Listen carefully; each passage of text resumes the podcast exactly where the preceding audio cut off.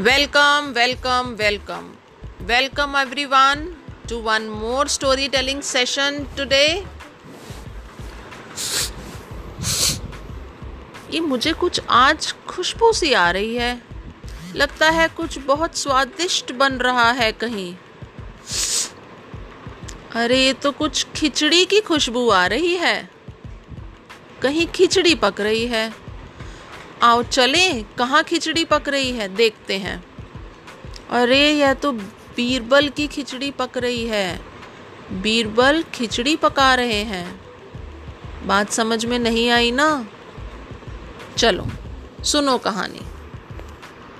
आज की हमारी कहानी है बीरबल की खिचड़ी। अकबर बीरबल की नोक झोंक में यह एक प्रसिद्ध कथा है।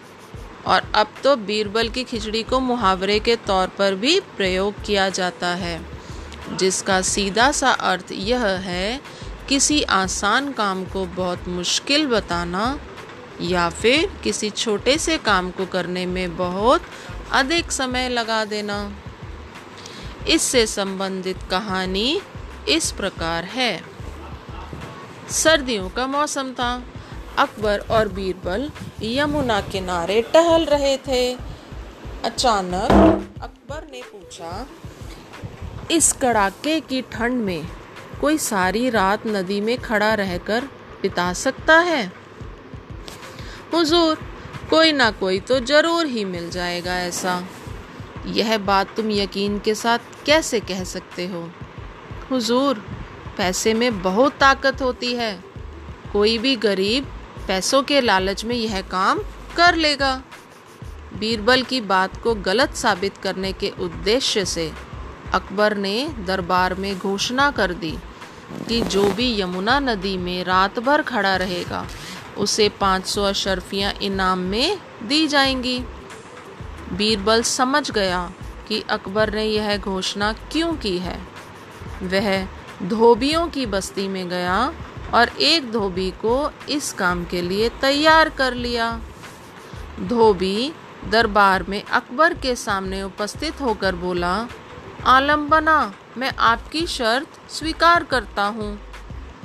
अकबर ने सारी व्यवस्था करा दी।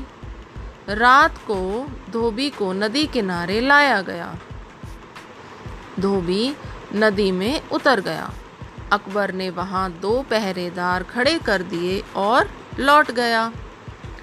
अगले दिन धोबी दरबार में पेश हुआ और अपने हक के इनाम की मांग करने लगा। अकबर ने दोनों पहरेदारों से पूछा। उन्होंने भी धोबी के रात भर नदी में खड़ा रहने की पुष्टि कर दी। अकबर ने धोबी की प्रशंसा की और पूछा, इतनी ठंड में तुम रात भर नदी में खड़े रहे तुम्हें ठंड नहीं लगी? हुजूर, मैं रात भर रयाज महल के बुर्ज पर जलती लालटेन को देखता रहा।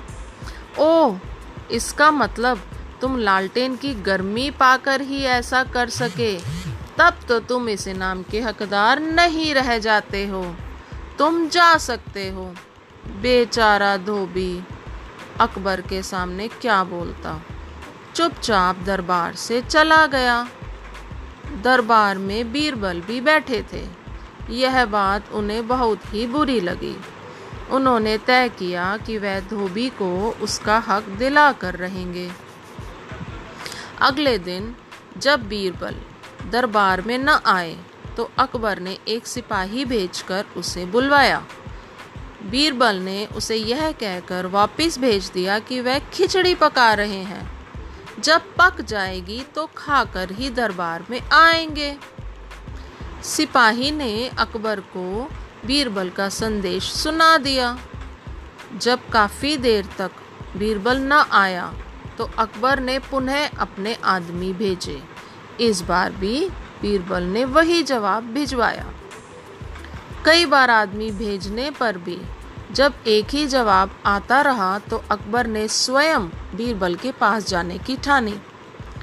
जहाँ अकबर वहाँ पहुँचे तो देखा कि दस फीट ऊँचे तीन डंडों पर एक हांडी लटकी हुई है और नीचे आग जल रही है। यह क्या तमाशा कर रहे हो बीरबल? जहाँ पना खिचड़ी पका रहा हूँ। यह कौन सा तरीका है खिचड़ी पकाने का? दाल चावल की हांडी तो तुमने दस फीट ऊपर लटका रखी है। आग की गर्मी कैसे पहुंचेगी उस हांडी तक? बीरबल तो बस मौके के इंतज़ार में था। उसने तुरंत जवाब दिया, क्यों नहीं पहुँच सकती हुजूर? जब महल के बुर्ज पर जलती लालटेन की गर्मी, नदी में खड़े एक आदमी तक पहुँच सकती है तो यह हांडी तो आग से मात्र दस फीट ही दूर है। बीरबल की बात का आशय समझ गए अकबर। उन्होंने धोबी को दरबार में बुलवाया और उसे इनाम दे दिया। तो बच्चों, समझ में आई खिचड़ी कहाँ पक रही थी? खिचड़ी तो बीरबल पका रहे थे और उसकी खुशबू हम सबको आ रही थी। I hope you all enjoyed this story. I will be coming with more stories for you. So, till then, goodbye.